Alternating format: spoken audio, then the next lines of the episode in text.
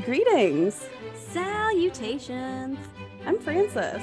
And I'm Jordan. Welcome to the Podcast Diaries, a podcast where two friends dive deep into the world of nostalgia by rereading the Princess Diaries book series by Meg Cabot.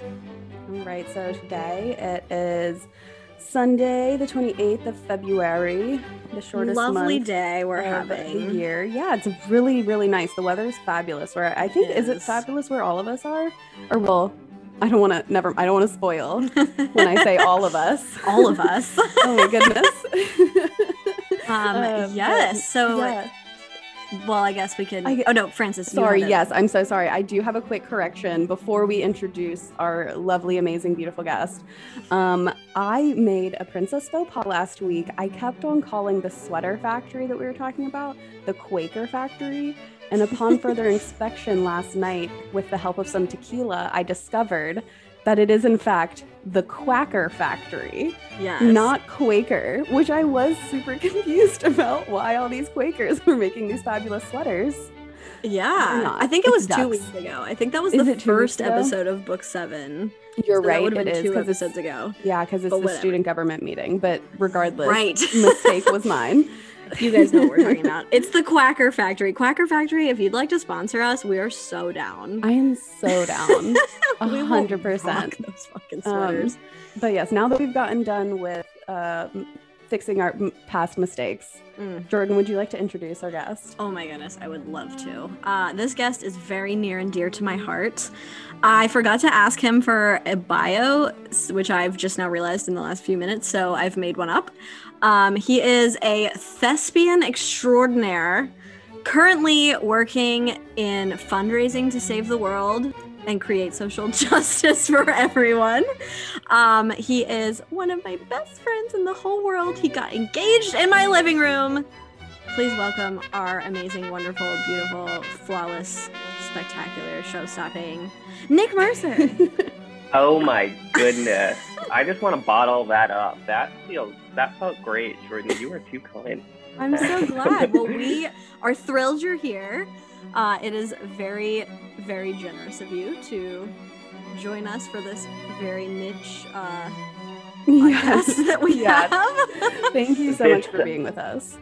Delightful, amazing podcast you have that I'm so honored to be on. Aw, that's nice. Aw. You're too kind. we'll A then know you after the show. yes, a quick shout out to Nick. Actually, Nick has been like insanely supportive of the podcast. Like, texts me about it all the time. Super encouraging, super kind. So, thank you for that. That's very sweet.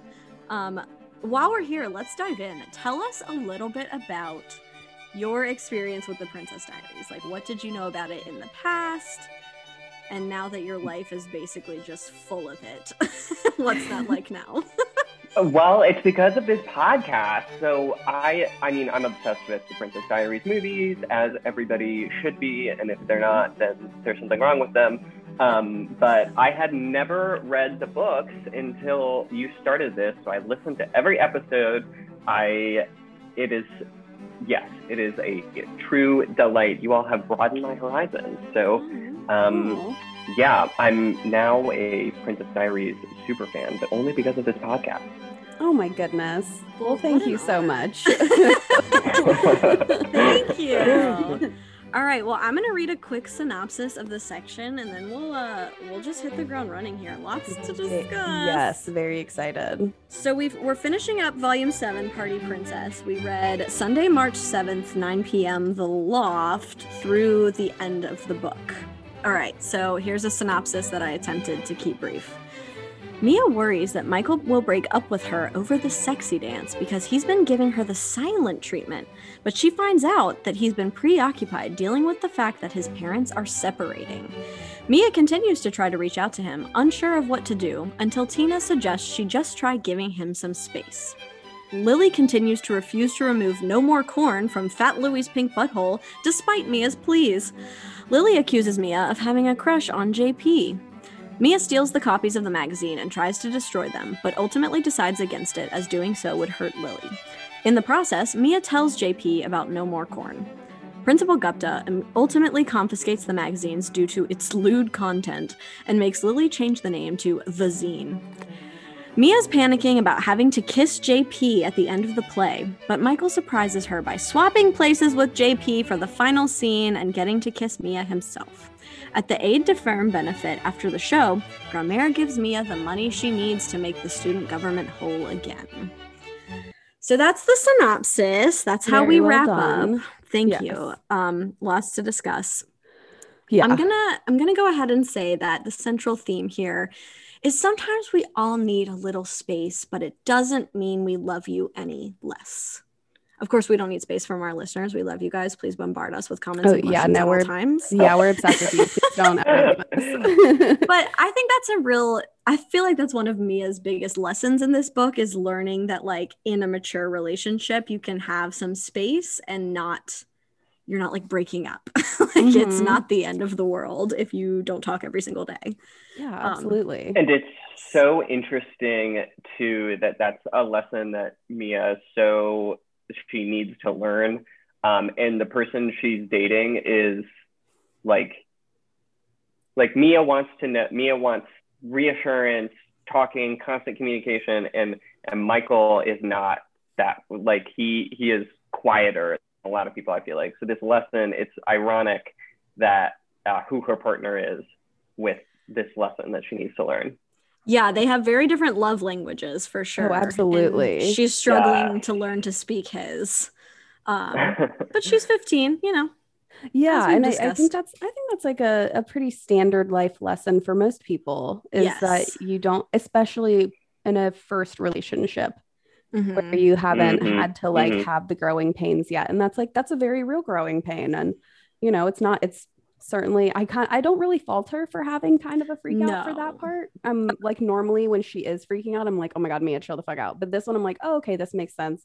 Like, and especially texting someone we need to talk I know. Unacceptable. unacceptable Right? unacceptable Yeah, Yeah. You that was cannot a ghost somebody after you say that. Yeah, not Mhm. nice. Thumbs Yeah. down, Michael. Yeah. Poor choice. but again he's a dumb eight, 19 year old boy yeah. so like and she's a dumb 15 year old girl so like like Yeah. they're both they're both learning and growing So two little Indeed. dummies As are we. yes So we start out in the section. Lilly's being a real bee. What a shock. And she refuses, she's refusing, hard refusing to take no more corn out of the magazine.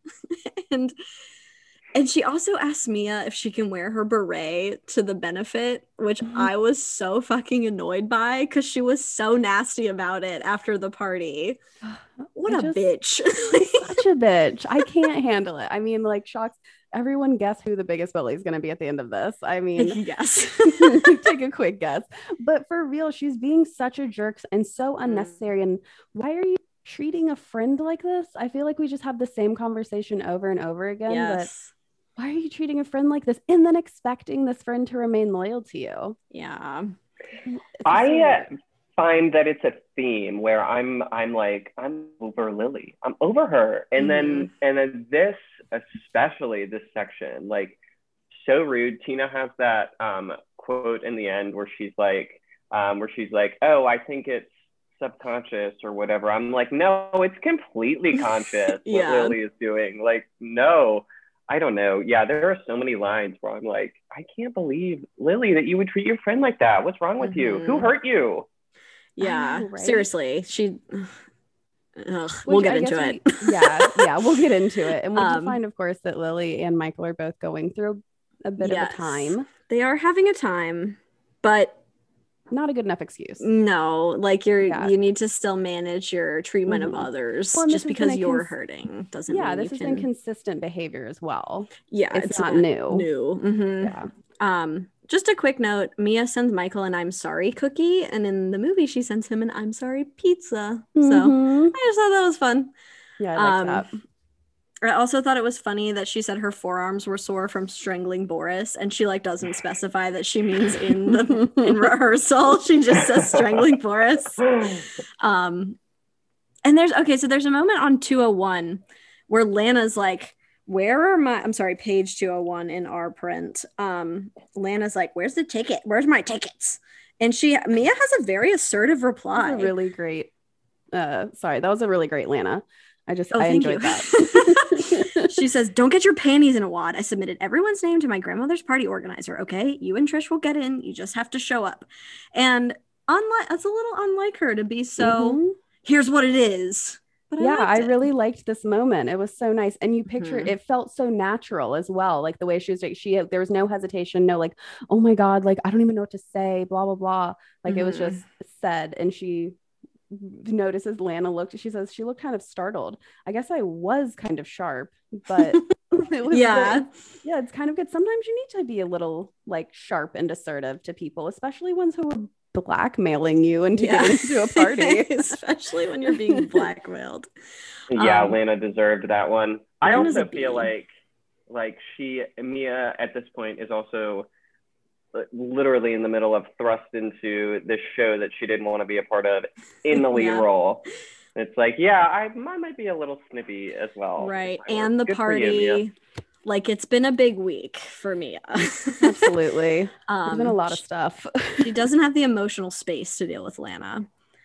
Um, there's a JP's poem that he submitted to Fat Louie's Pink Butthole is on 204, and I think it's kind of funny. It is Um, funny.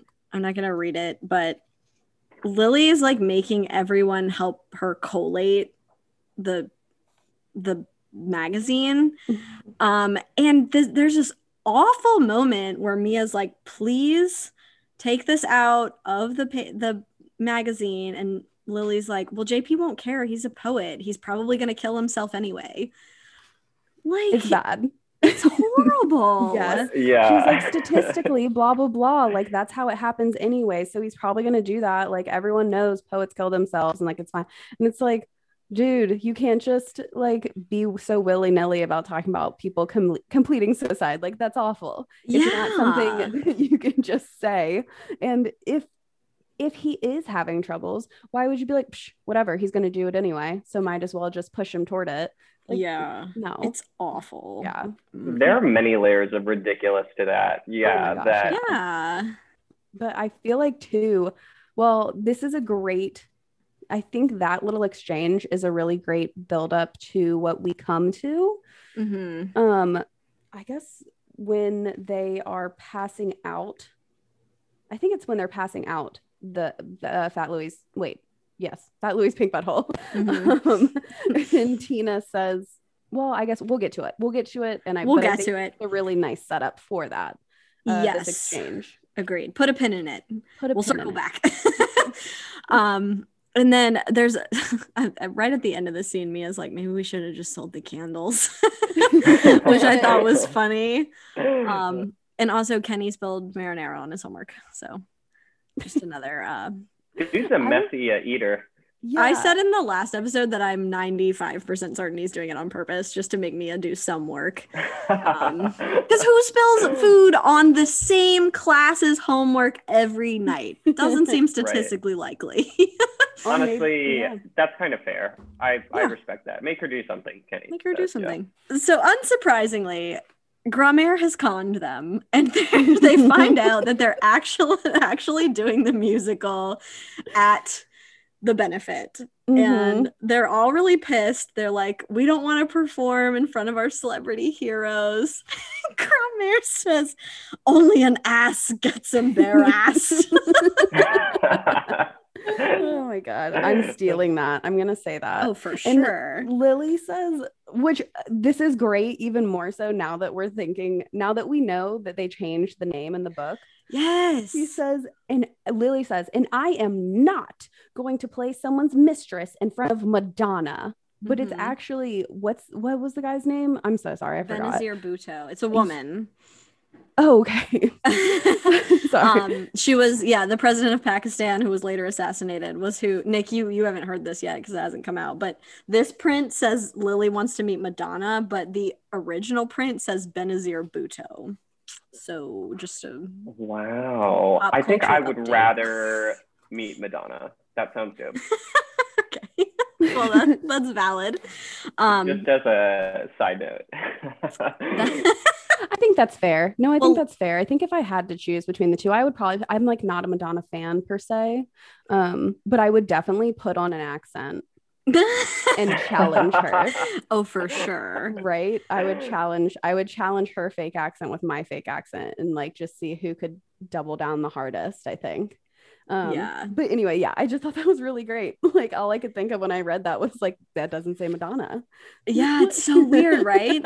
But Grandmère gives this very passionate speech or whatever, and Mia Mia says Grandmère's speech was pretty inspiring. We really can't let the evildoers win, which is like what what are you talking about? Yeah, that but it's it's you know the, how people's passionate speeches can manipulate the crap out of people. That's exactly Mhm. what just happened. That's how cults get started. hmm I Um, really, I really do like. I know we've already uh, said that that quote, uh, "Only an ass gets embarrassed," is iconic. But mhm. I will be writing it down on a sticky note and putting it underneath my computer because that is a great reminder. It's a life lesson. Don't be It is. embarrassed. Yes, Grandmère. It's the love only time this book I'm gonna say that. Valid. Fair, Okay. fair, valid. Um, so at some point, Mia's apologizing to Michael for the sexy dance. Oh, right. After the rehearsal, she goes over to his uh, Dorm. dorm. Thank you. I couldn't think the word. um, and she apologizes to him for the sexy dance. And he's like, Oh, is that what you were doing? And she's like, Yes.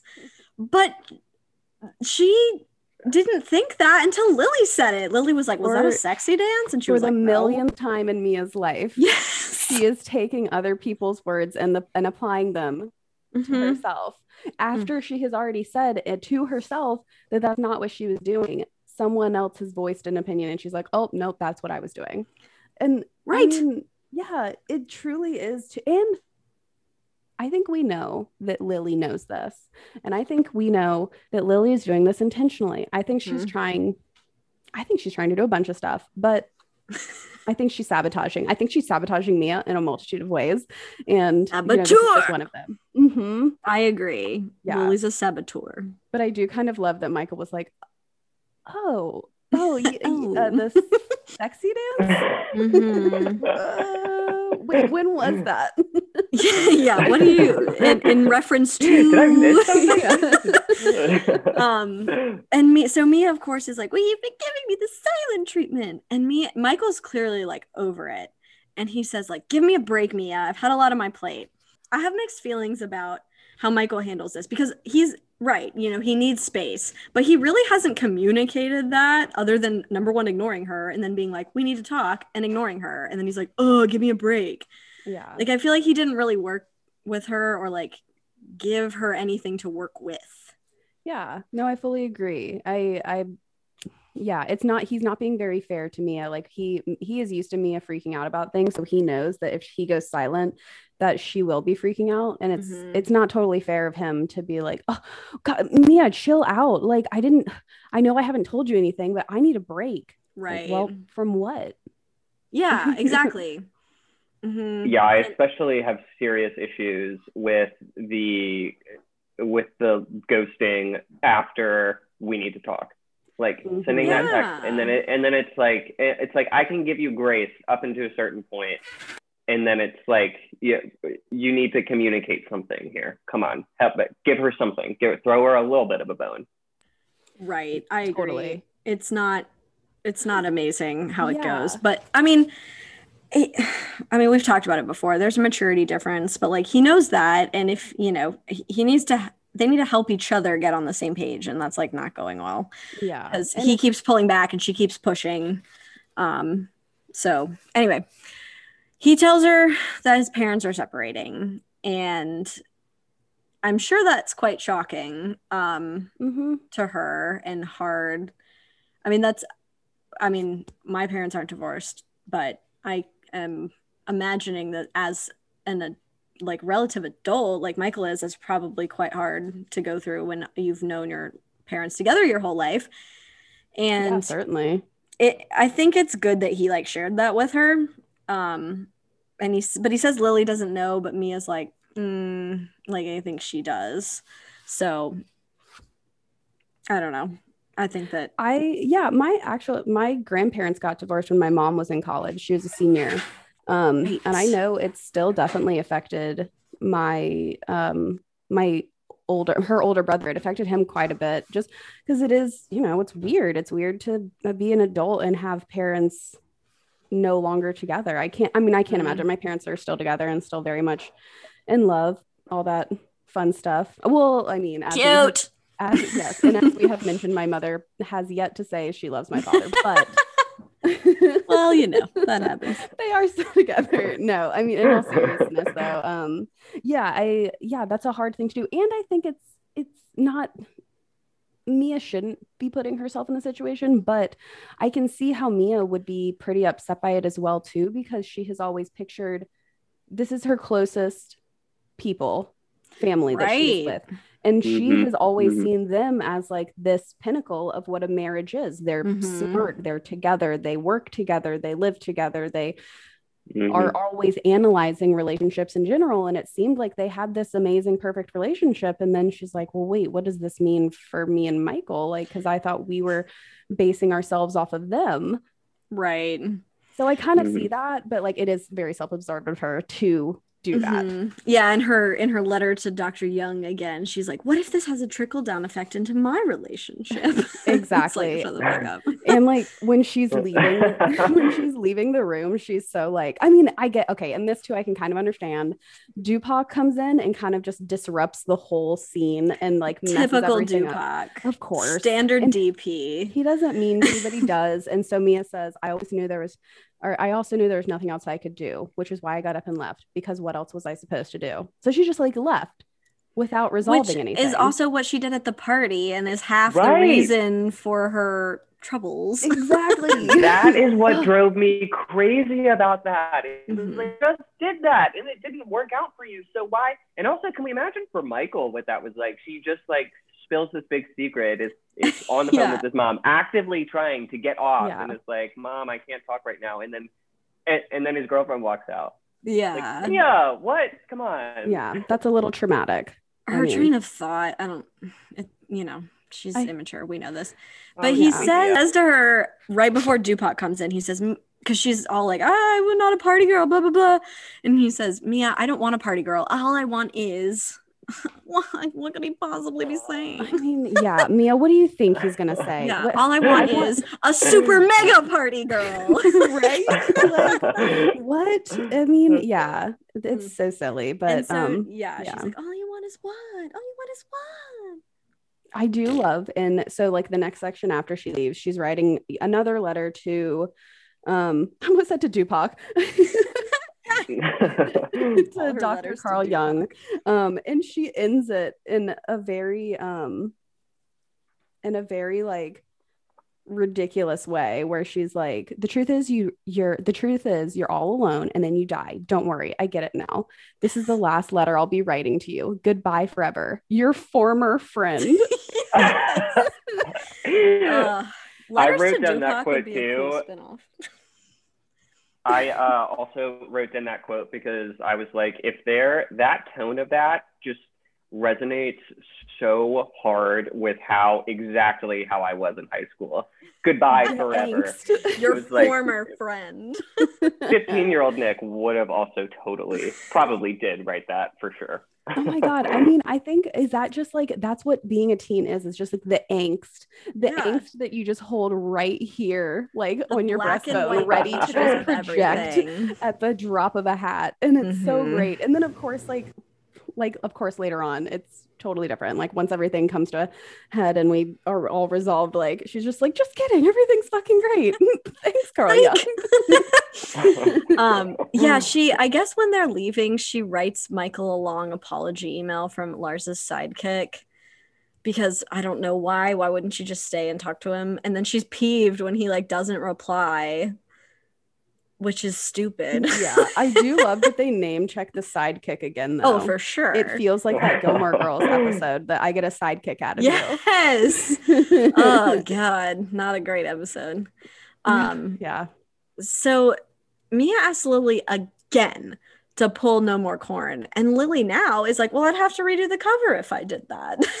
and it's like, well, if you'd removed it in the first place, it wouldn't be a problem. Right. Um, Yeah. like if you had just been a good friend a week ago when I asked you not to do this, like, or when I, and from the very beginning when I said I was not interested in this literary magazine, Like if you could just Exactly. listen to me instead of just moving forward with it with your own plans like you always do. It's So, very cruel. Uh, there's a funny line on 224.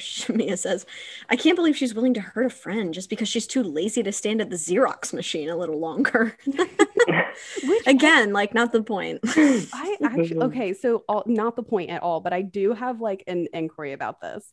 Because do you remember? Eh, I remember in high school, like trying to make copies and stuff, and like they would always be really weird about. It. They'd be like, "Well, how many copies are you making?" Oh, they still classes are. No, of course they still are, but like, Yeah. how is Lilly doing this? She's doing it at school, is she not? She got like approval from Miss Martinez or You're right. whatever. She's Okay. advising, but still, I mean, honestly, a thousand copy. Like when I worked at a school and a kid came to the office to make a copy of something, they better be prepared to answer 578 questions about what it is Yeah. and what it's for and why and who and what.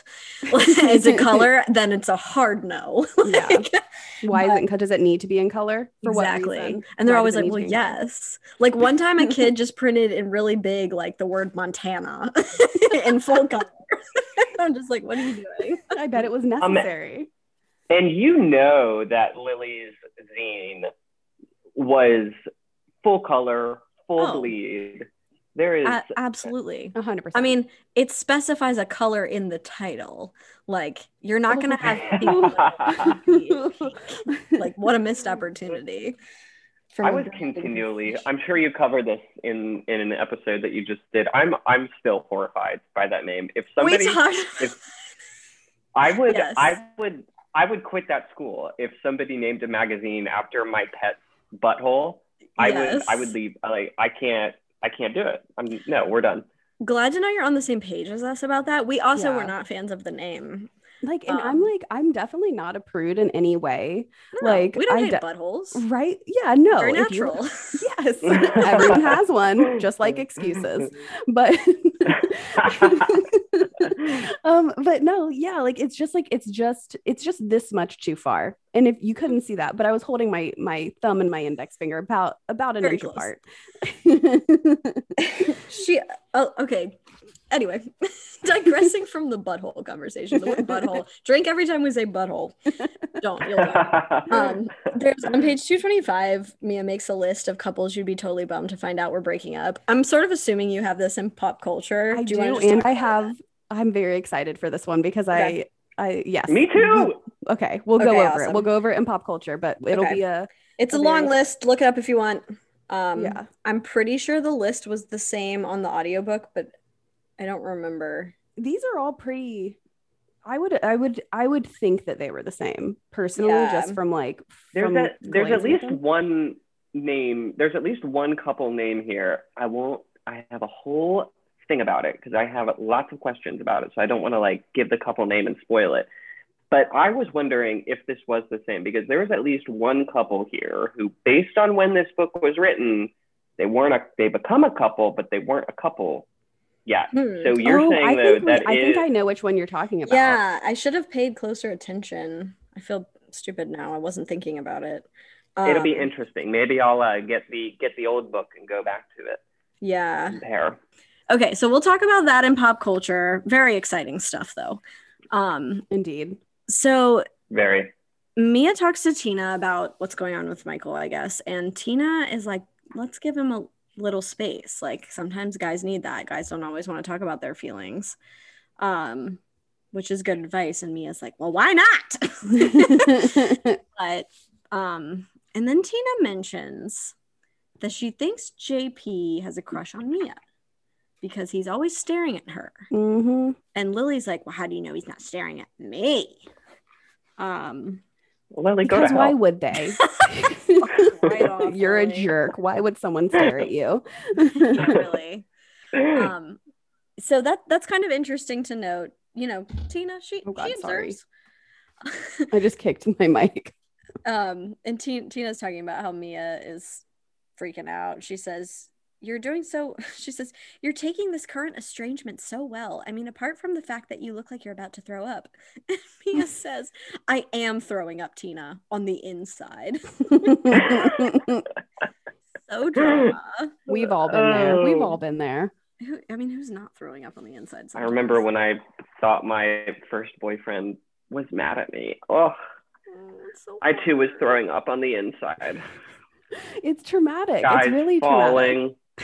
It is hard. traumatic. It's so hard. Do you want to share why you thought he was mad at you or not? Ooh. Because I'm curious, like just like what, like I Or always do you just think- mean like in general? we- was it just like an in general Honestly, matter? it Had was- you like It done was something? probably something I was just as ridiculous as Mia was. Like if a text message didn't go in, like le- I think Mia was perfectly uh, right to be worried because again, we need to talk and then ghosting. Like Yes. okay, valid to freak out. I would freak out over. It's been 35 minutes. What did was the text message? Oh, let me go back and read what I sent. Was it was it bad? Could it have been misinterpreted? Was it like, oh my god, Nick, Should I you also need to take a chill pill. Like- To be fair, I We did- still do that. I mean, if one of y'all takes more than 30 minutes to text me back, I'm like, are they mad at me? so I guess I can't really blame her. we could never be mad at you because you're perfect. Oh, Um, nice. but Fact. yes, Yeah. it's quite relatable. I'm gonna cry. I'm throwing up on the inside.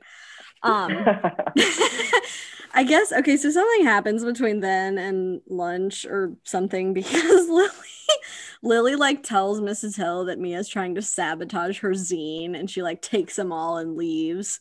Um, and everybody else ditches class to go rehearse for Braid, the musical. Um, Lilly's a fucking snitch. That's direct from my notes. Um, this But is also cool. like at this point, doesn't don't they say how many she's actually managed to get done, and it's only like 17? Yeah, it's not many, and she's supposed to do a thousand. Right. So that's a lot. That's so many. And like, yeah, and they're supposed to be they only or they're selling them like the next day or something. right. Right. And well, she's printing a thousand, assuming every single student is going to buy one, which I think is silly. like, Yeah, print that is very silly. and see how it I would- goes. Yeah, I would think like at most you should print like on the first edition you should print like 250. Yeah, And Yeah, that's like that's good, you know like and I think Mhm. that's kind of a high number. That's like hoping things go really well. right? A thousand, that's crazy. Like I know. Well, I Also, guess Lilly, but very on brand for Lilly I to was- yes, assume exactly, that every yeah. student is going to buy one. delusions true. of grandeur out of the out the wazoo. Mm, she's so special. Mhm. So they go to rehearsal, and Grandmère has hired full orchestra. And- genuine sets, real costumes, like the works. It is extremely professional production. Um, and then she says that me, Mia and JP have to kiss at the end. Um, how do we feel about this? What do we think? I know there's more about it later, but how do we feel about it in this moment? Not cool. Mm-hmm, I mean, not cool. Not cool because like you can't just spring that on people. right. And mm, uh, you ca- yeah, you can't just ask people to kiss because you want an Mhm. island. Nick, do you have a thought? I um, agree. Yeah, you can't spring it on somebody, um, especially given how like a good bit was already sprung on Mia during this. She didn't even want the part in the first place. She got it. Now you're telling her she, she has to kiss this dude randomly, especially when you've already sprung a lot on Mia throughout the process. Um, but I mean, I have during my thespian days all the way back to also Jordan. I think you were pretty big into theater in high school as well. Yes, as was Frances. You we probably- have discussed it. You probably had to. I had to kiss many people. You probably kissed like it's. No, we never kissed No, not anybody in any of our shows. Really? You kissed people in your productions? Oh yeah. Oh, absolutely. Wow. Well, okay, Um, so I did not know you were a thespian. Um, which Let's is, use I mean, the term very, very lightly. no, No. I'm assuming uh, some Oscar-winning performances. Nick is the most Um, official actor there's ever been or ever will be. but yeah, no, we huge never. deal, over, but- Julia. I remember being kind of scandalized our senior year, I think, or maybe junior, because you, Jordan, were playing a part where, whatever, someone was supposed, basically, it was insinuated that you and this other character went off stage to have sex. And I remember seeing that and being like, oh my goodness. was it was it with, Ooh. with Zach when we Mm, were the lovers in it has to be that in um the person who was Midsummer Night's Dream. No, it wasn't that, but that also too. That was Yeah. also one of them. I didn't even. I was thinking of. It was set in like the twenties or something. I don't know. Whatever. It doesn't matter. But Oh, you know what I'm talking yes, I know what you're talking about. Are Yeah. you? Yes, and you're talking about Yes. Okay. Yes. yeah. I recall. Um, yeah. I You mean, all there was- just had a silent communication. That was telepathy. what you both just did. That was amazing. when you've been friends for 15 years, there's just one of those things. Imagine playing like charades with us. I'm sure it's very frustrating. Yeah. it's the thing with the place. Atlantis. yes. No. Um, anyway. So yeah, there was some risque stuff, but nobody ever kissed in our productions. I'm surprised that you Well, guys how had did you feel about kissing someone on stage? Yeah. Yeah, fine. It was just it was just a show. I don't know. It wasn't a it was I remember before I came out of the closet, I had a show where I uh, kissed a girl on stage and I what it was the first time ever I had ever kissed a girl on stage. I was still like into girls, like whatever. Um, That was and- the, Air- an air, air quotes quotes. usage. oh, oh yeah, yeah. There definite air quotes in there. Um, and the girl had a boyfriend, and I was very nervous that he was going to be upset, but he was cool. We're still cool today. That was the case with the person we were talking about. He had a girlfriend. Oh, I guess I had a boyfriend too in the like kind of scandalous scenes we had together. And I remember Oh, wondering if oh, they that's would care. Yeah. I But that didn't- guy was also my ex boyfriend. So there was like a vindictive bitchy part of me that was like, I hope she does care. uh, anyway, I digress. That's so funny that you were like it. smooching people on stage. I mean, yeah, it sounds like you were very professional. If you're just like, no, of So course not. It was just a show. It's just for the show. Like, Yeah. I, I would have trouble like Yeah. not falling in love. I'd be like, oh my god, we're kissing. we're good. This We is love true each love. This is what it feels like. I think that I think the Grandmère thing, like she, her argument is that like people expect a kiss between the like the leads of the play at the end of the show, and like I get that, but they're high school kids, yeah. and you didn't prep them for this at all, like kind of uncool. But Mia is like afraid Michael's gonna be mad at her about it, and that's not the point because I don't think Michael's gonna get mad. It's like No. for the show, but she's she thinks of it as like cheating. But then something strange happens. After the rehearsal, JP comes up to Mia and is like, We don't have to kiss after the play. And she's like, Oh, thank you. And she kisses him on the cheek. And first, I would like everyone to put a pin in this. Mhm. Remember it, note it. We're going to circle back to it hmm in a couple of books. Yes. Um, and Lilly sees and she's like, Why did you do that? Which is also my question. like, it's weird that she did that. Lilly makes the point, like, you don't, you've never kissed Boris on the cheek. like, I feel like okay, I I agree it is weird, but it also reminds me of at the end of book I think 3 of Harry Potter, mm, Hermione kisses Ron and Harry on the cheek and says goodbye to them. but they're And- European. Technically she is too. That's true. Yeah. um no but it is but it is like it's brought up in a way where like it was set it sets up this new maybe it's at the end of book four whatever regardless there a kiss on the cheek happens and um and it sets it up in a way of like oh wow like whoa bodies are changing hormones are changing like what does that mean and i think it's to me whenever we see a character who is not an adult kiss someone on the cheek it's a sign of maturity it's a sign of growing maturity Hmm. um and that's just how i've always d- like Okay. pictured that i'm not like i'm not a great like english professor or anything just in in my experience that's typically You what are means. the greatest professor. Thank you. uh, but yeah, like I mean, obviously it's kind of odd, but it would be odd regardless. Um, like when you're growing, everything's weird. Everything you do is a weird thing. So True. I think it is weird, but it's not like there's nothing shady, in my opinion. I don't think it's was- shady. I just think it's a bit strange. Sorry, Nick, go ahead. Um, I was just going to say this was noteworthy for me because uh, one of the themes that I noticed throughout the book that I'll put a pin in and come back to is just JP, you are the best. I wish you nothing but happiness and success in all your endeavors because this was like so sweet of you to be like, oh, she's clearly uncomfortable. Let's have a sidebar about it. I Mhm. had questions about Mia. Why did you then, if you were like, it didn't make sense to me. But the way Lilly was asking the questions, it made me like double down and be like, Mia, you can do whatever you want to do. Kiss him on the cheek if you want to. right? Right. Lilly, don't Make out with him. dare. Yeah. Yeah. Yeah, no. If Lilly questions it, then it's clearly the right thing to do. Exactly. yeah, it it I don't know. I just thought it was a weird like I thought of it from the perspective of like what would Mia think if Michael had done that? If Michael had kissed some Mm, girl on the mhm. cheek.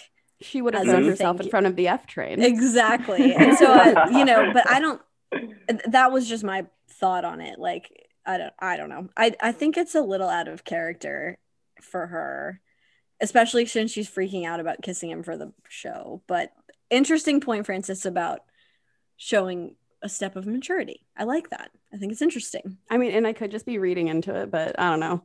I mean, that's why we read. That's true. Yeah. that's what we're here for. Let's add that to the list of questions for Meg. yes, exactly. Um so like they kind of wrap up that conversation. Mia's like, if you care so much about JP, because Lilly's like, you might be you might be leading him on if you do that. And Mia says, if you care so much about his feelings, why won't you pull no more corn? And she's like, Well, I won't be the person hurting him, you will. And that the right there, does it is so rude. It's so out of the fucking blue. And she texts her because she can't even say it to her face. Yeah. Not text her. It's an IM, whatever. But it's just rude. And it's, ugh, I hate Lilly. You're, I can't. Lilly's a I- bad person. You're a bad person. You're being a bad person. Yeah. I Yeah. need you to rethink She- all of your life choices. She outright says, like, oh, you'll be the person hurting him, so I don't care. That's what she said. Mhm. Exactly. yeah. It's And- bad. I mean, it's such like, and it is such a. T- I think it really shows too Lilly's lack of maturity in this Mhm. situation. Like, obviously, Mia is somewhat immature, but she does have pockets where she shows great maturity. And I think Mhm. Lilly has yet to show a pocket of maturity. She is fully Mm-hmm. formulating this plan because she clearly has a crush on JP and she knows that JP has been looking at her friend and she's jealous.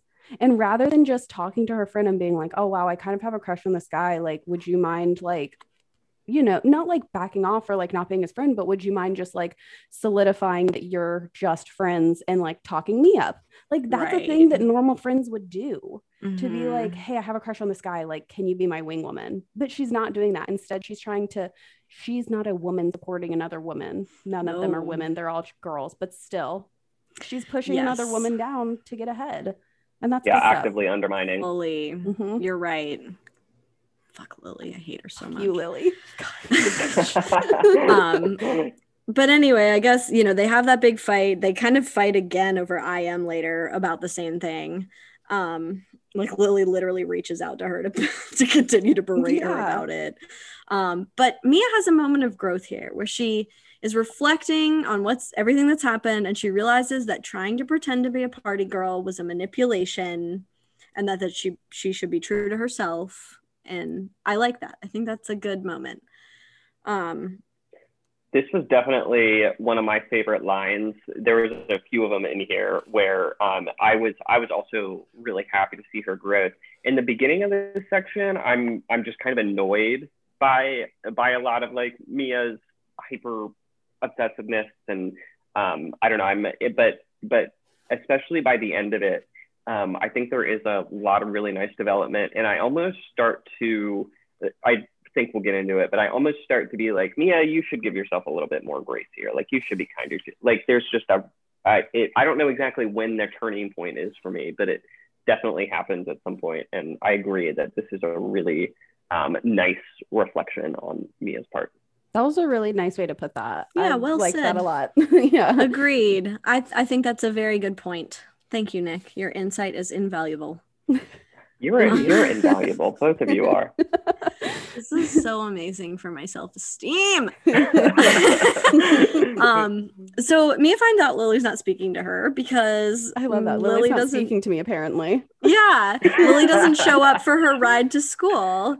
And I think this is extremely rude. Tell Mhm. her that you're not going to be there. Tell Yeah. her not to come by. Exactly. She had But to wake up 20 minutes earlier. It's just like- another way that she twists the knife, you know? Like So rude. she's just awful. Mhm. Um and so Mia in typical Mia fashion decides I that wrote she's going to down here. Oh, sorry. No, no, no, please tell me what you wrote down.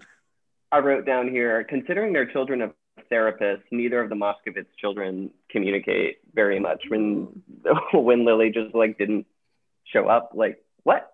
Yes. She, Mia was waiting for her, and she just didn't. Uh, whatever. That's a good point. Sorry, we we've talked a little bit about that before in previous episodes, just about Lilly being like an armchair di- diagnoser, Yeah. but like not actually having a good grasp of any actual like psychological theories. do we have any do we have any children of therapists who listen uh please please let us know let us Let know us how know. that was was growing up and were you constantly feeling like you were being analyzed by your parents and like how did that Mhm. affect you yeah. Um, We'd that love sounds like know. a very personal question because it is uh it still stands Tell us. Give us all your feelings. Please. i want to know So Mia steals all 1,000 copies of Fat Louie's Pink Butthole. Well, she and Lars steal all 1,000 copies. It sounds like Lars carried the majority of them. yeah I think it's hilarious that Lars is always just along for the ride. It's kind of amazing. it's so um, great he's the best girlfriend she has Truly. Like, really is. yeah He almost That said is so something to her. interesting. He really is. He almost told her her outfit was stupid at the party. I kind of wish he had before she Yeah, left, know, but he started to. yeah Um, But so she goes to hide them in the men's room, and of course, JP's in there. of course Of course. and this ugh, um this is so annoying to me. So JP's like, "What are you doing?" And Mia's like, "Well, because 5 minutes ago I vowed never to lie again, I was forced to gel- tell JP the whole truth." and I was so annoyed by that because I was like, "Mia, you lie all the fucking time." And like you just decided that now you're not going to, so you have to tell him. Well, about she the also story where you says kill that like off. once a book too. That she's like, I'm never lying again. And Uh, yet she actually, maybe this is. Uh, well, no, it's really not growth, but she's yeah. It it, it does lead to a uh, more positive conclusion because she does yeah she doesn't dash Lilly's dream. She tells JP the whole truth, uh, Mhm. and he's kind of okay with it. He's kind of He's like, like flattered "Oh, that she wrote a story about him. yeah, which is, I mean, kind of weird. Well, does she tell him how it ends, or does she know him what it's about, or she just says it's a story? Yeah, she says like I don't want you to be upset by it, kind of. I think. Right. So She he I get the impression she's like, it's bad, but doesn't specifically yeah. like say. This is another time where I wrote JP is a champ. He just like Mhm. he was just like, Don't worry about me. I'm a loner. I don't care what people think. And I Mhm. I'm We are- I continue to be impressed by him. Yeah, we are really, really building him up. yes, And this is interesting now. Like rereading this, we're really building JP up, and he has pretty rapid character development in this Mhm. book. yeah, like, he does. Yeah. um, and anyway, he he's gonna help her destroy the magazines. He says, "Let's throw them in the can crusher with the recycling bins." Which is a very good plan. It's a good idea, Yeah. but Mia ultimately decides against it because she knows that Lilly's worked really hard on it and it would hurt her. A Mhm. courtesy to which Lilly would never extend. Not at all. to Ever. Not even a little. Um, and I guess at some point after that interaction, Tina and Mia have a quick conversation where Tina said, or Mia says she hasn't heard from Michael, and Tina's like, he's probably gonna show up with a big bouquet of roses for you at the end of the play. And this is where um, Frances, Frances, um, hold on, words, We got our title. Don't Come to my brain now. Yes. this is where we got our title from. this is where Frances texted me and was like, "We definitely need to call this. I wish I lived in Tinaland because that's what Mia says about yes. Tina's notion that what's going to happen after the play. Um, Don't we all wish we could live in Tinaland? Oh, Man. truly. seems great there. Absolutely. Um, Things always go right. mhm, always. But you know, Tina deserves it. If anybody deserves it, Tina does. She's That's a fact. perfect. Absolutely. So Lilly's charging five dollars per copy for Fat Louie's Pink Butthole, and she put all five of her X-rated short stories in it. Of Um, course. Of course she did. I feel like if she was hoping for Fat Louie's Pink Butthole to have any sort of longevity, she should have only put one in and saved the rest. Right? But maybe she knew because of how pornographic they were that this was what was going to happen. Yeah. Because Principal Gupta confiscates them like immediately. Um, unsurprisingly, if there's actually explicit sexual content in them. When especially one of the stories is about like a student having sex with a teacher. They certainly can't be publishing that at a school. That's Yeah. insanity. That's And like, like Big yikes. as a what do you think private school, happen? as a private school too, like they're not gonna let their students name their literary magazine something with butthole in the title. Of course they're not. That's it's What? just not gonna happen. like Lilly, what did you act? And like, and then she goes off and she's like, freedom of speech and blah blah blah and all this bullshit. And it's like, Lilly, this is not. This has nothing to do with freedom of speech. Mm. There are people who truly like have like go to fucking jail Yeah. for for like for talking about injustices. All that's happened is that you made a crass joke. like Yeah. at on, at on school property and you're gonna go to detention now like that's it Mhm. sorry like Yeah, it is what it is You're not free of repercu- repercussions as a minor from your parents and your place of education. Exactly. That's just the way of yeah, that's the a universe. consequence. If you, yeah, Mhm. if you're vulgar in a school publication, a consequence is that, yeah, the publication can't Yeah. be that way. That, yeah.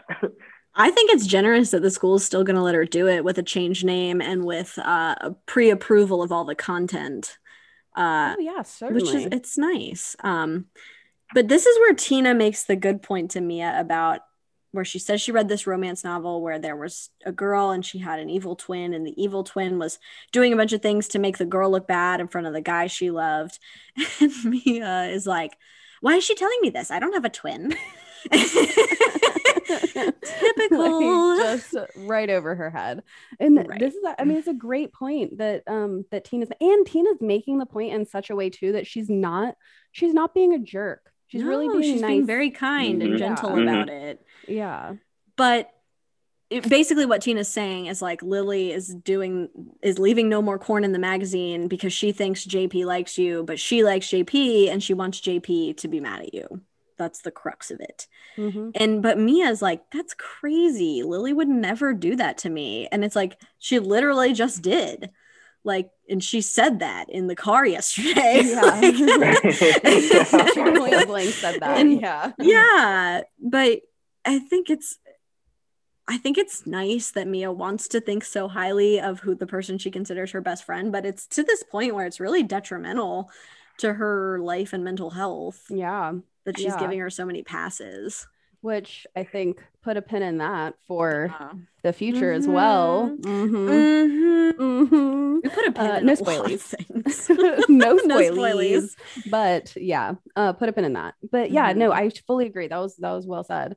Um, thanks and yeah, and it, it is it is one of those things so that you like you no one wants to think that their friend is purposefully trying to cause harm to them. That's cra- like that would be awful, and that would be that would be another kind of toxic relationship to be constantly projecting awfulness Mhm. onto someone. So it's it is I can see why she doesn't want to believe that Lilly would be intentionally hurting her, but at a certain point you do have to kind of start sticking up for yourself, really, like looking out for Yeah. yourself. hmm Which I mean, which Millie, I guess, is not done yet, but she will. we'll see She will.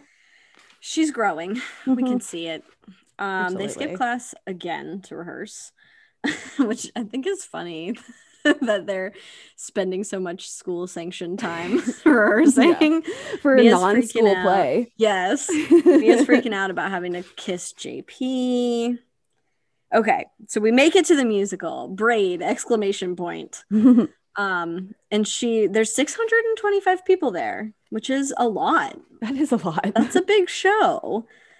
And I guess before curtain, Mia is really having some like poignant moments, and she realizes that she shouldn't be so focused on what Michael's thinking about her and realizing she needs to realize he's in like a personal crisis. And I don't know, it seems like a good moment, a good moment of clarity.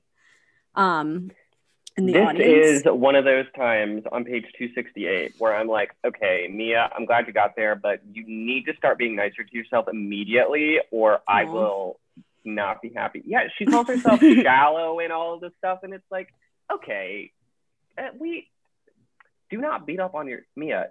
Do not be unkind to yourself. don't do it. Not under my roof. No.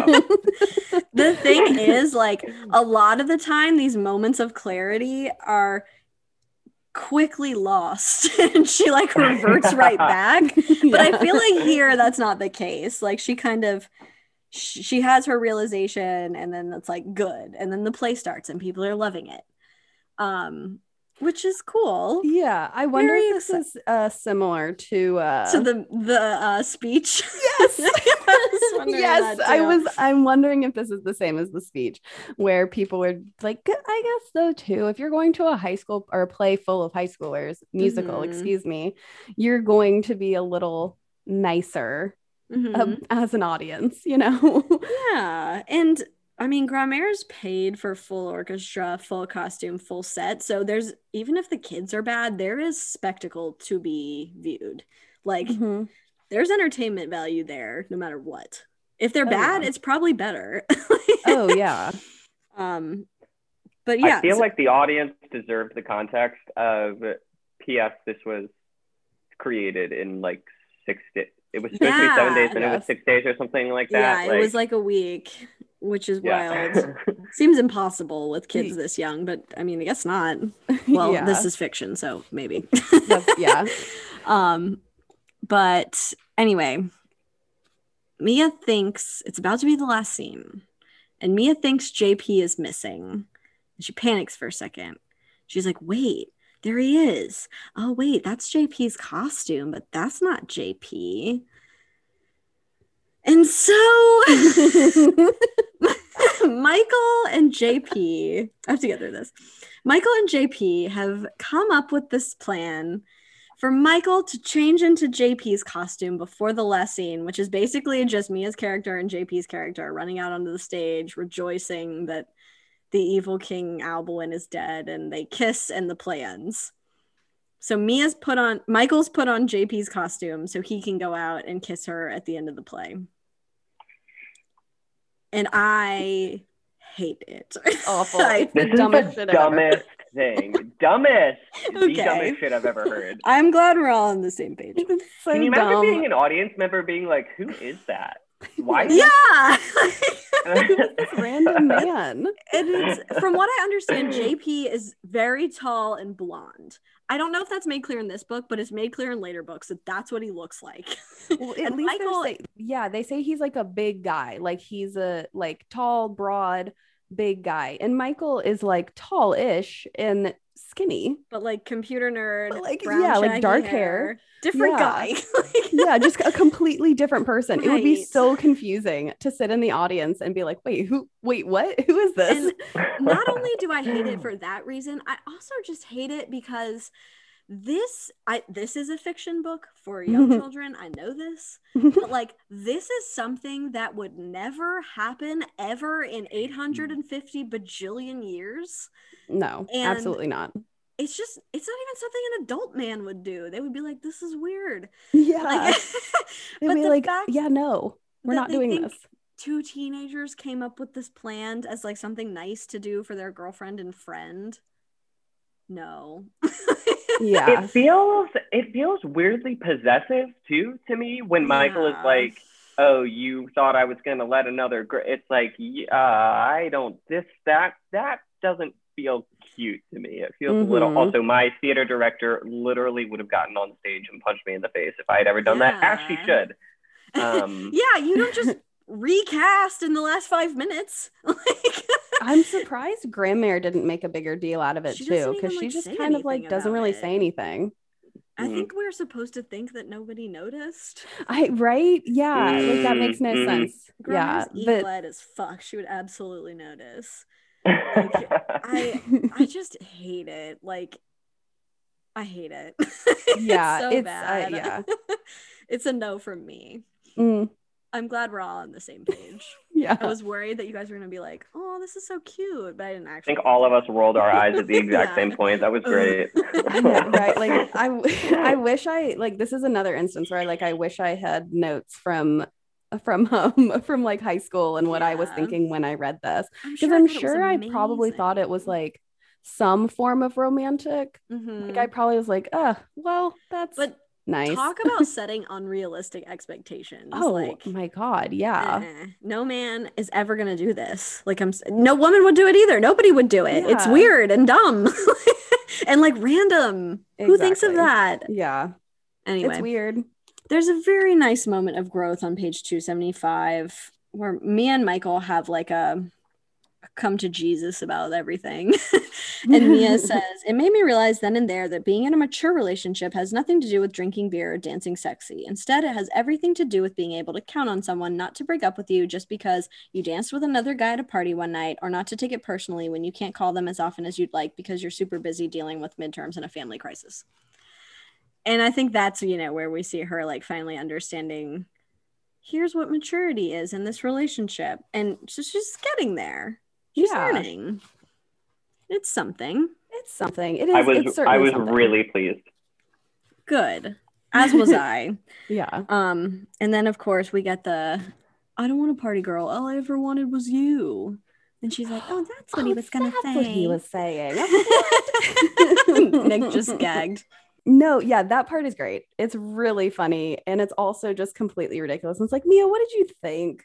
Like, we've already said this. What did you think he was going to say? Dude, come on. Get it together. Get it together. we get a lovely we get to meet john paul reynolds abernathy the 3rd Mhm. JP's dad, who's obviously like this big burly dad man. Is he is he smoking a cigar inside? Or am I making that up? Uh, that's how think I that's- picture it. That's how I picture it too. I was like, did I picture Outdated it social norm. yeah. Right. And he's he's like, ah, thanks for bringing my boy out of a show. No. um, and he he's keeps not calling gonna, Michael Mike. Mm-hmm.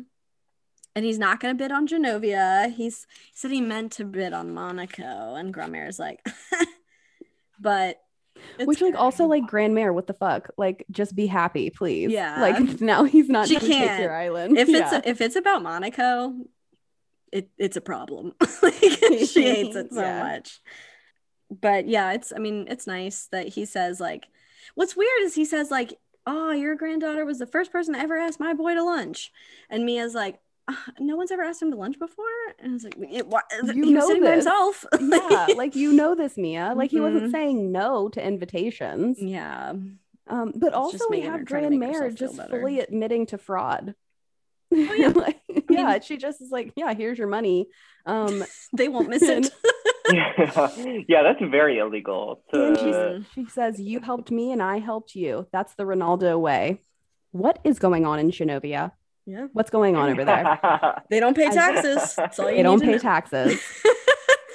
um I'm suspicious. Yeah, the I think I think the I guess we're supposed to assume she's giving her money from the braid like ticket sales because it was technically separate from the event. I don't know. No, she. No, you're right. There She says specifically nothing. like the money you need for your little financial problem. Yeah. It's just a small percentage of what. Oh God, hang on. The money you need for your little financial pl- problem. it's just a small percentage of what we've actually read so far tonight. The Genovian farmers will never know it's missing. I was wondering why you're like, oh god, hang on. I was like, what? I'm glad you corrected yourself.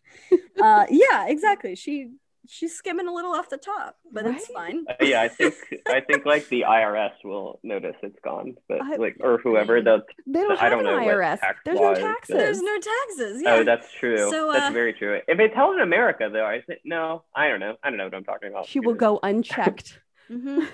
She will continue her reign of Terror. I'd love to be a queen, yes. man. Good for her, her. her reign of reigning. Um, yes. And so Mia asks Grandmère, like, why was it so important to you that I kissed JP? And Grandmère's like, you're far too young to be so committed to this one dude.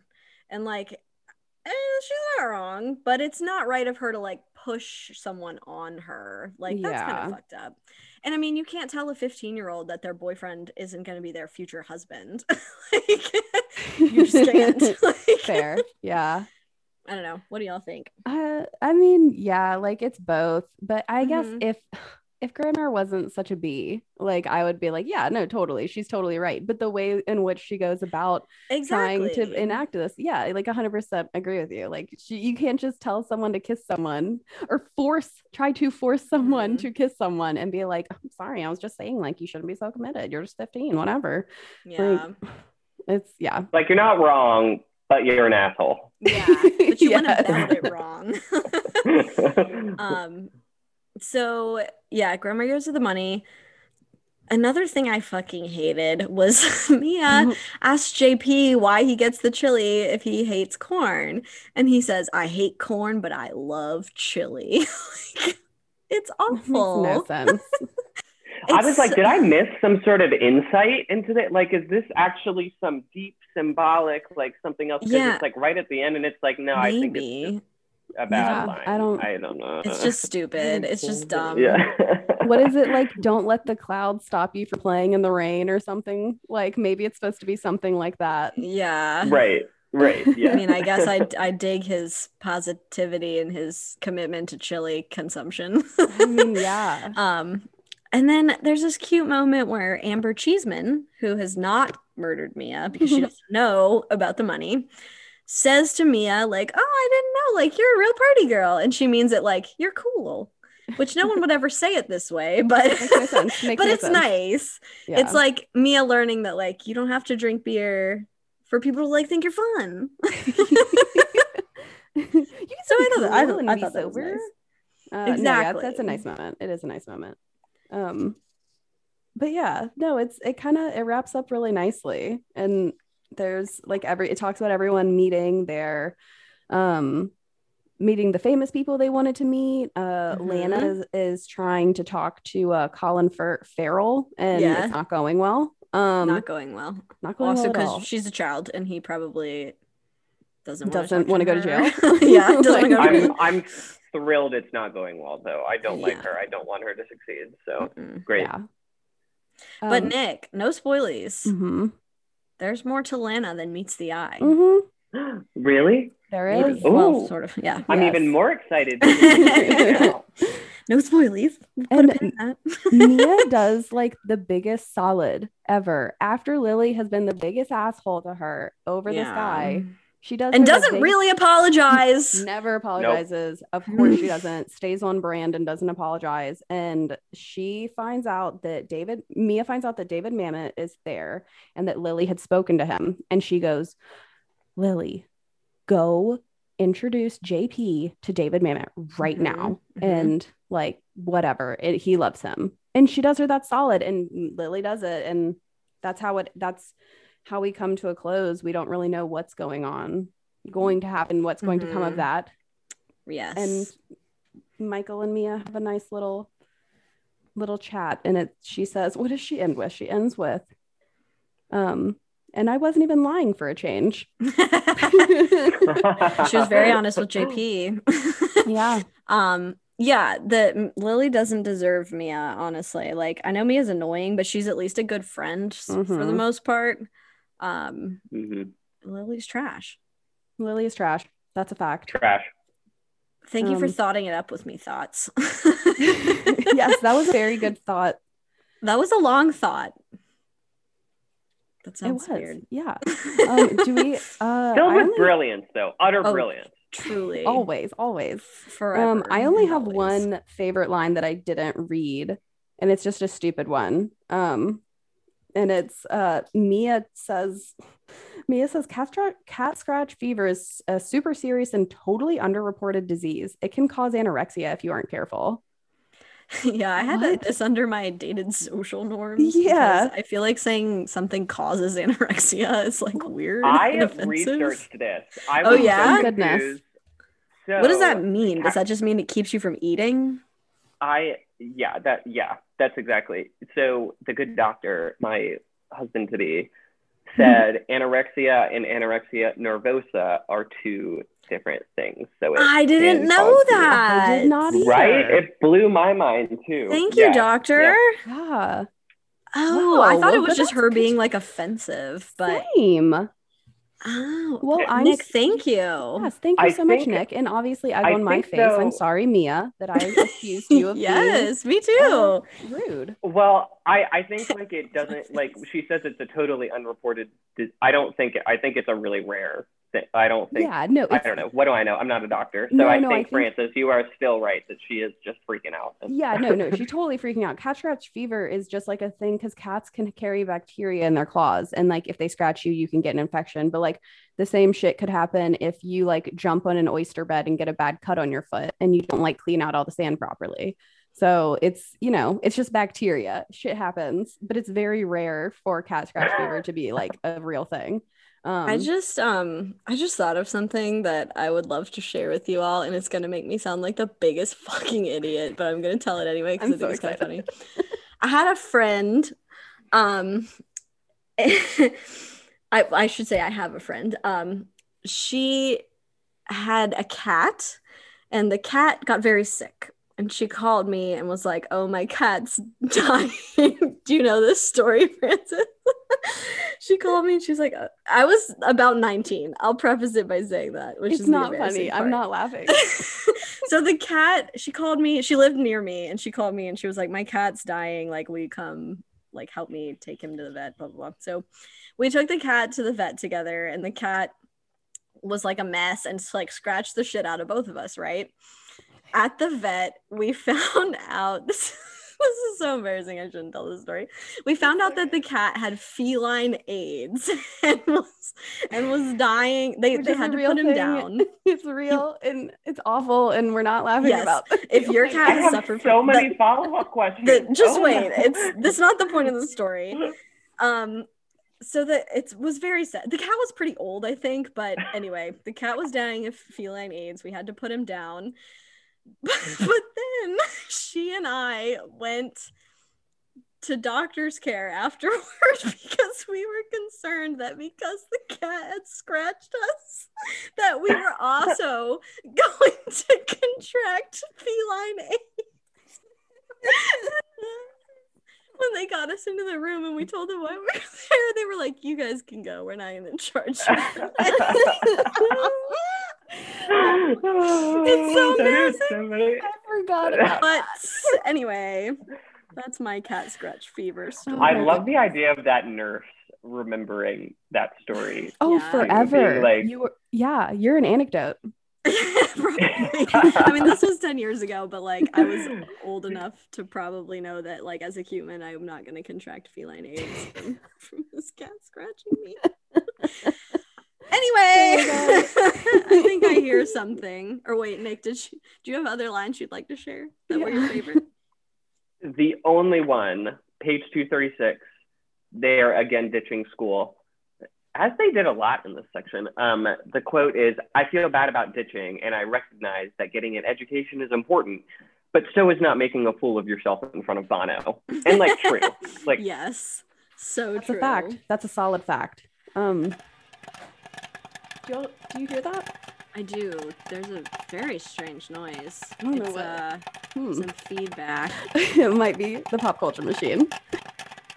Okay, so we don't have like in a very extensive pop culture section this time.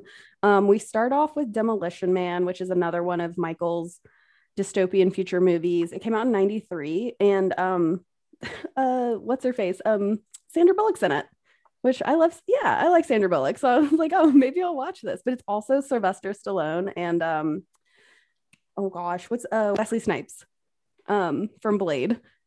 Like, so um the second one we have is the list we were talking about earlier, which is couples that you would be totally bummed to find out we're breaking up. So it's a pretty long list. I'm not going to read all of them, but I am going to read the ones that are in fact no longer together.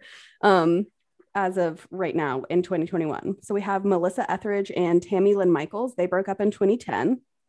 Russell and Kimora Lee Simmons broke up in 2009.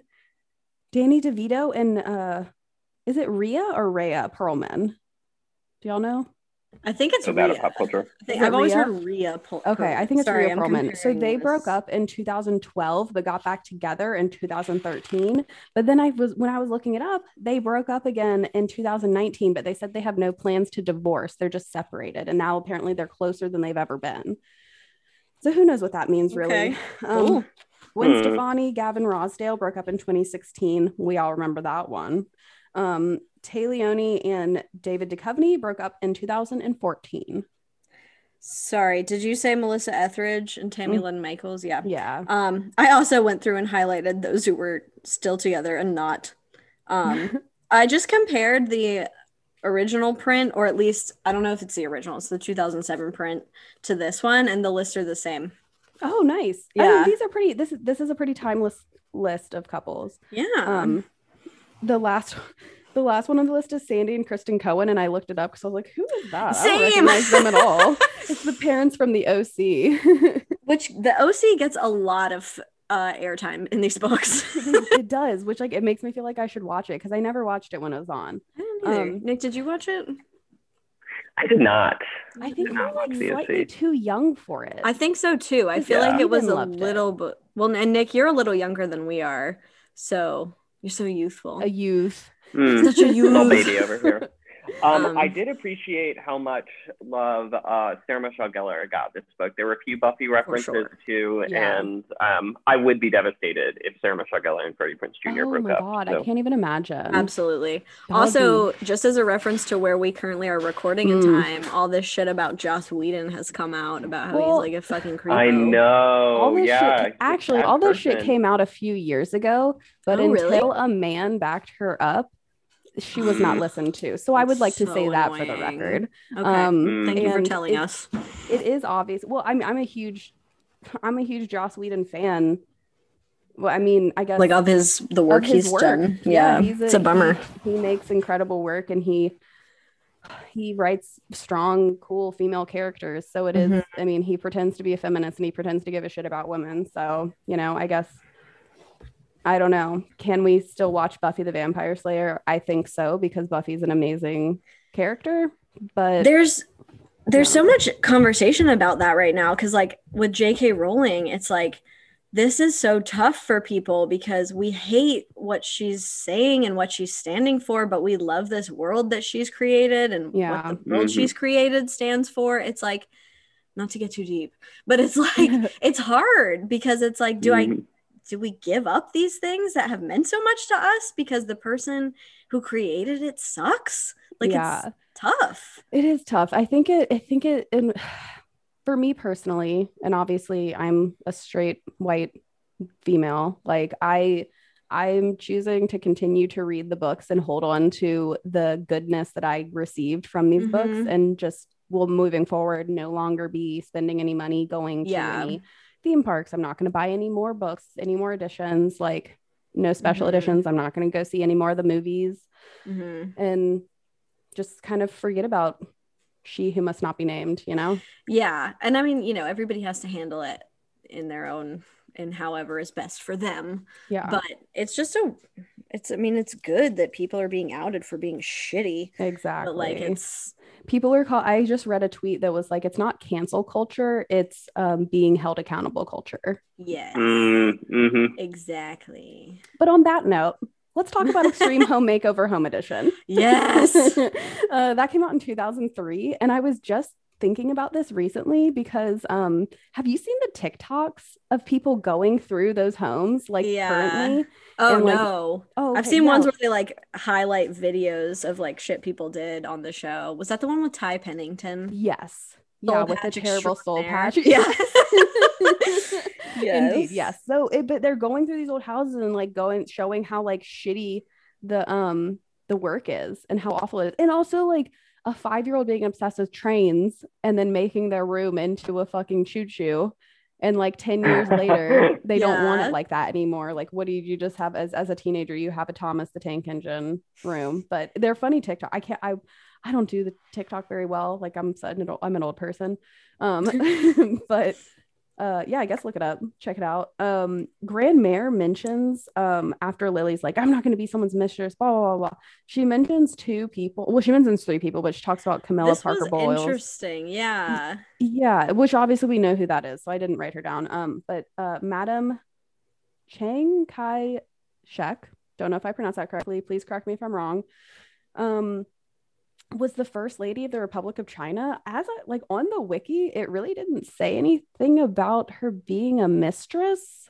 Um, but it did say that she was kind of a badass boss, like, and that she went on a like around the world trip raising awareness for um the Chinese peoples who have been affected by World War II, and she was in power during World War II. And Hmm. I mean, obviously, correct me if I'm wrong if she wasn't a good person, but it sounds like she was kind of like I don't know. I'm always worried about like yeah, people like, this person I was don't great, and they're like, actually, they evil." murdered seven thousand people. right? Yeah, I'm like, But "Oh." Google didn't pull that up.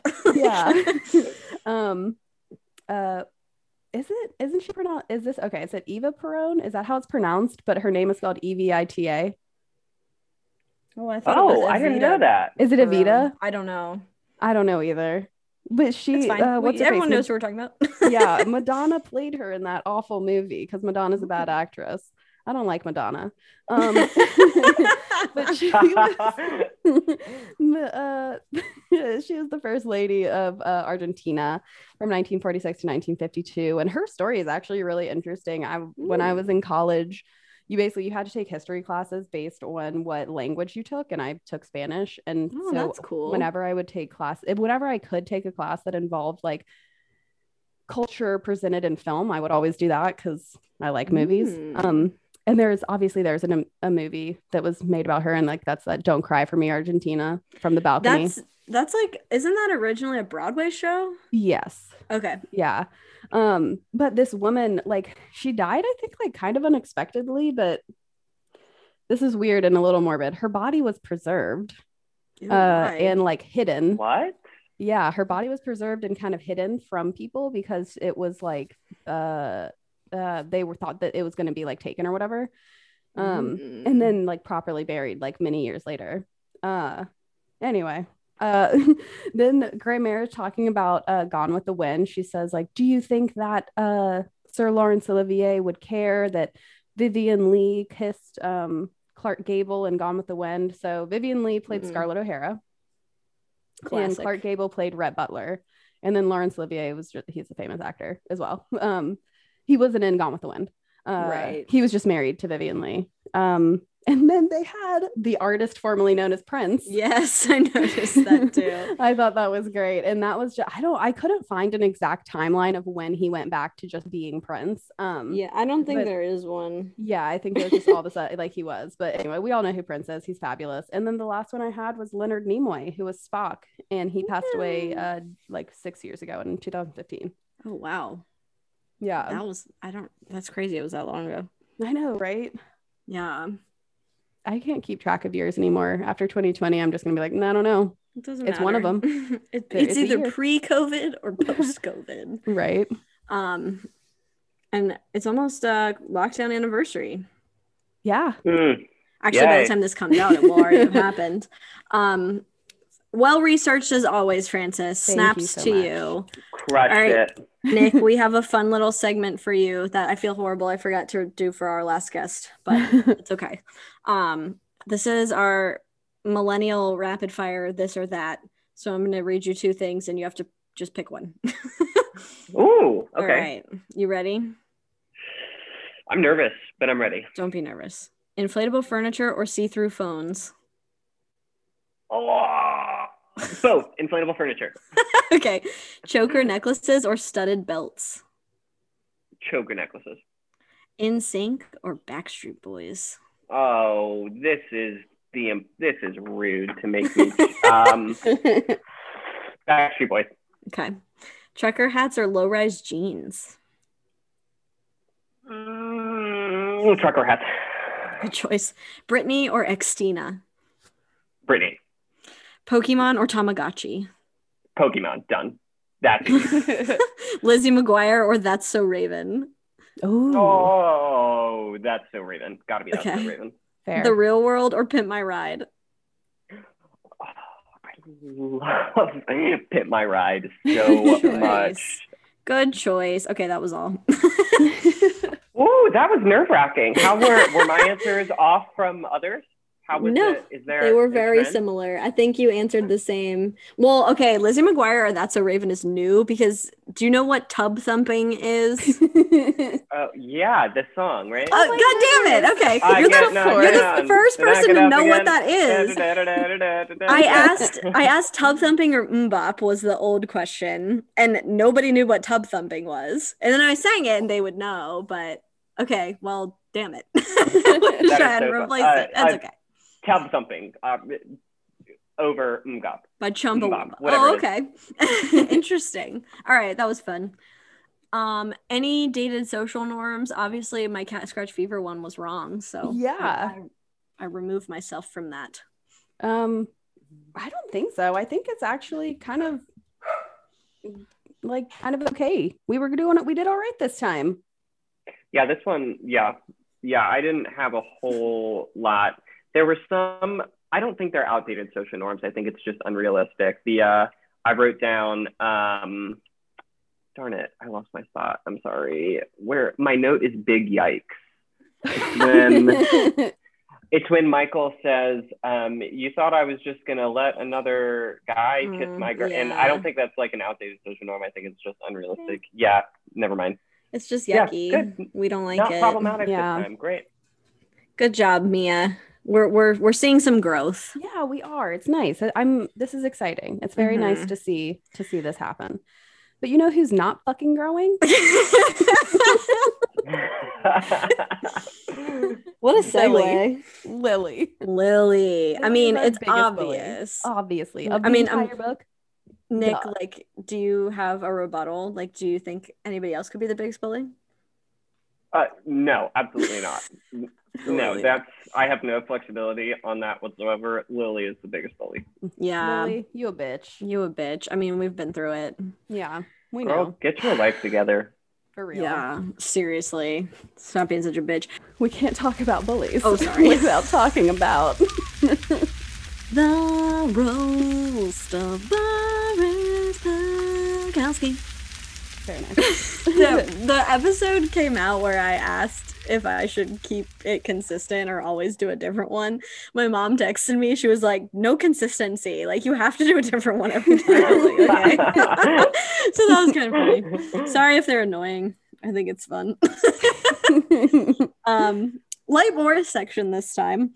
Um, I only had one, and it was when, even though she she mentioned him several times without roasting him, but right after Mia has kissed JP on the cheek, Mia makes the point. Lily makes the point. This point, she says, "Since when do you kiss your guy friends? You've never kissed Boris."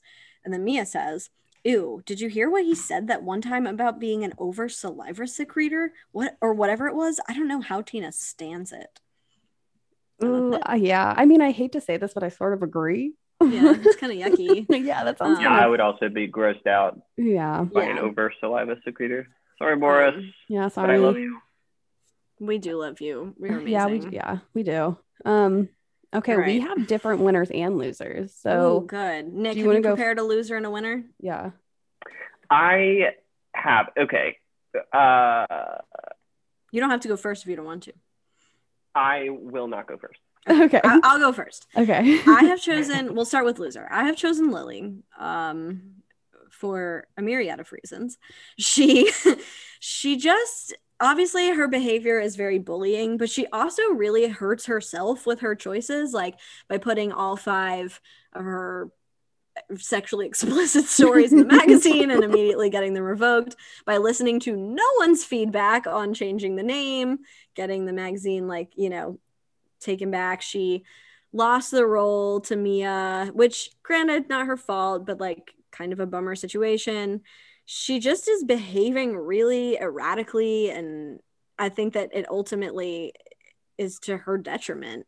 Um so I think she could be both bully and loser, but I, I would love to hear others. I'm gonna I'm gonna go off of yours if you don't mind, Nick. Not to step in front of you, but mine. I think that the losers of the book are the doctors Moskowitzes because of the Oh. effect that their lack of communication has had on their children. You know what I mean? Like I like not and obviously like having a marriage end does not make you a loser, but I think the way that they're handling it in the way that it's affecting their kids is Mhm. not ideal. And they're not totally acknowledging that, I don't think.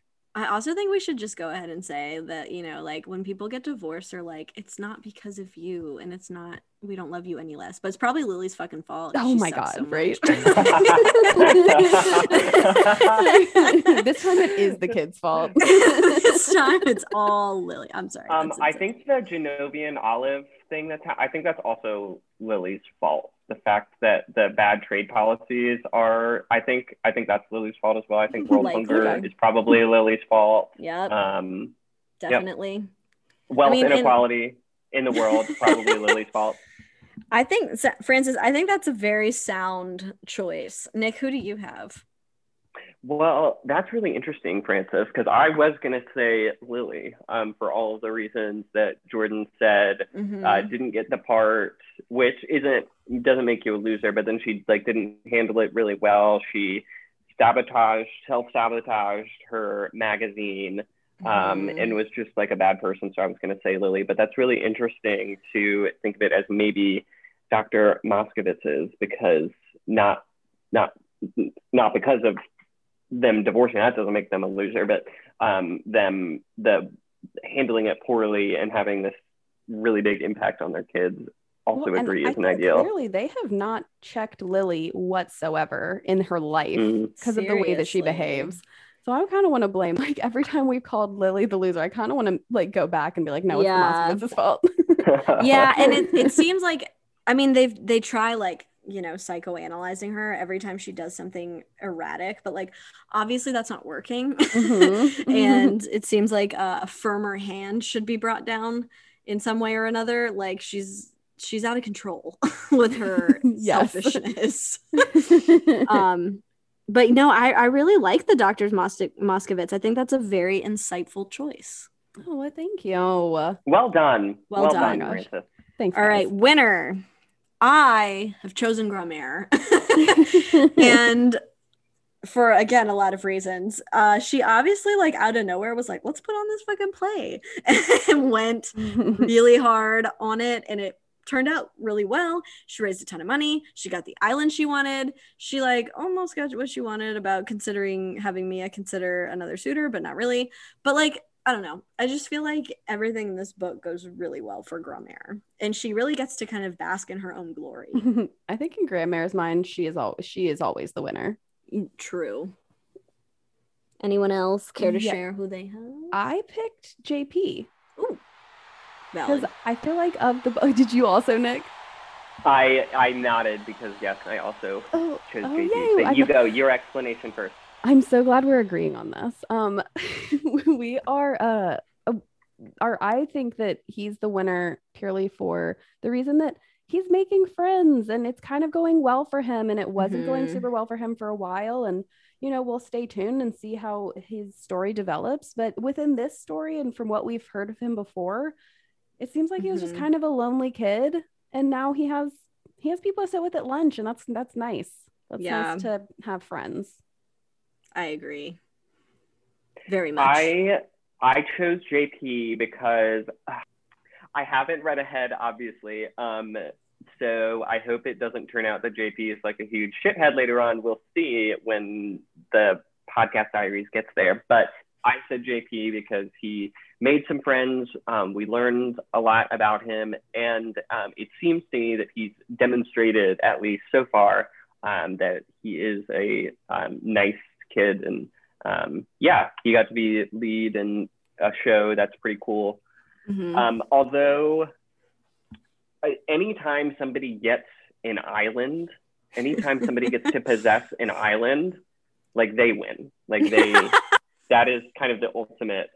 I have an Absolutely. island, I win. Yeah. So you know, I I think JP's a really good choice. I mean, I think JP's a better choice than Grandmère, but um, you know, Grandmère, like you said, Frances, Grandmère is always the winner in her own Yeah, it doesn't matter what our opinion is of her. She believes that she is the Yeah, winner. It really doesn't matter. She she thinks what she thinks.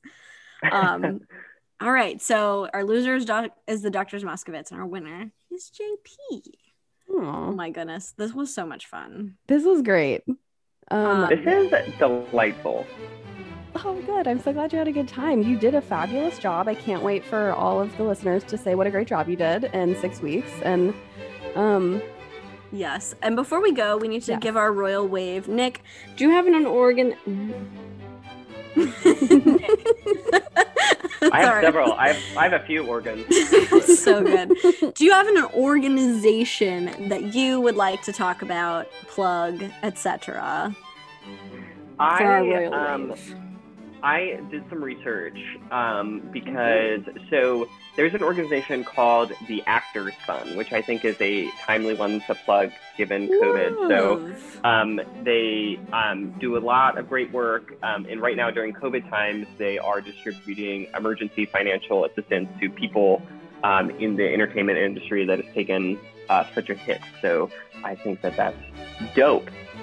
Oh my Nice, gosh, I that's love great. that. That is so brilliantly topical. absolutely. Well, I definitely felt that. I didn't work for a year. Yeah. Frances is one of those people that you could be helping.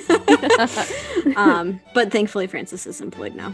yes, thankfully, thankfully. We Living actually start life. shooting on Monday.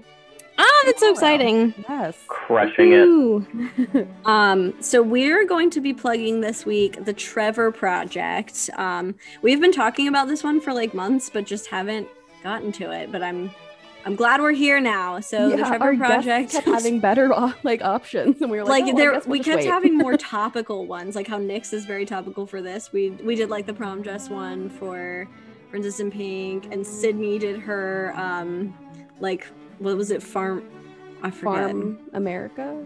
yeah something like that something Yeah. very topical Yeah. um and so the Trevor Project was founded in 1998 by the crea- creators of the Academy Award winning short film Trevor. The Trevor Project is the leading national organization providing crisis intervention and suicide prevention services to lesbian, gay, bisexual, transgender, queer, and questioning young people under 25. Um, their website is thetrevorproject.org. They're on all the social medias, obviously. Um, so yeah, that's who we're we're plugging this week. We're An allies. incredible organization. Yes. Um, we've talked many times about trying to be, always trying to be better allies. So here we are, continuing to try to better ourselves as allies. Yay. Yay! That's all. That's all we can do is just try to be better. That's the best thing we can do for for the race, human race, I should say, Yes. for the race, for the for the rat race of life. Um, This is raising that race. Atlanta. Oh my goodness. On that note, uh, if you would like to communicate with us in any form or fashion, um, there's a multitude of ways that which when you can do that. Uh, we have a Facebook, the Podcast Diaries.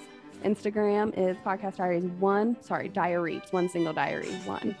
Um, Twitter is the Podcast Diary. Gmail. Um, any any children of therapists, send us a full email, please. We want to know your story at thepodcastdiary at gmail.com. And you can find all of this info on our website, thepodcastdiaries.com. And you can still send us a voicemail. Hasn't anyone sent us a voicemail yet? Um, not since Rachel, but you guys should. Rachel's currently winning the best voicemail lever uh, competition that we are just now announcing.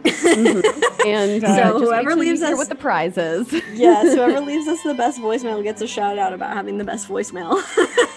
so there's be great. that. But yeah, you can do that on anchor.com. And it's Yes, it's actually backslash- anchor.fm. Oh, so excuse me. I'm sorry. It's weird. yeah. uh, yeah, Do just that. yeah, go to our anchor and you can find that, which is also, I believe, linked on our website. It is. Um, Nick, do you want to like plug your own social media or not? You totally don't have to. Um, I think that everybody needs to uh, visit all of the podcast diaries social media and and yes, leave a voicemail. Tell us how much you loved Nick as a guest. Yes, yeah, absolutely. Did you like him or love him? Um, next up, we are going to be reading the mini book Sweet 16 Princess, which I'm very excited about. It's a fun little little novella. Yes. Um, that's all. Here we are. Nick, all, thank you for joining us. This was delightful. Oh my goodness, this was so much fun. I uh, I can't wait for the next episode. I can't wait to read ahead. Oh my goodness. Oh So my gosh. Well, we were delighted to have you. And all that's left to do is say a royal goodbye to you. and to you.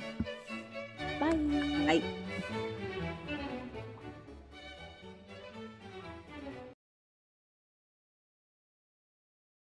Oh my god, there's a huge bug. Sorry. Do you need to pause? Do we need to pause? We can.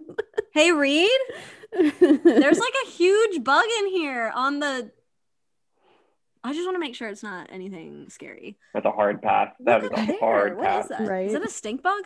I feel like is that the only I, not the only plus, but I think one of the bigger pluses of having a spouse is to be like, Hundred need- percent.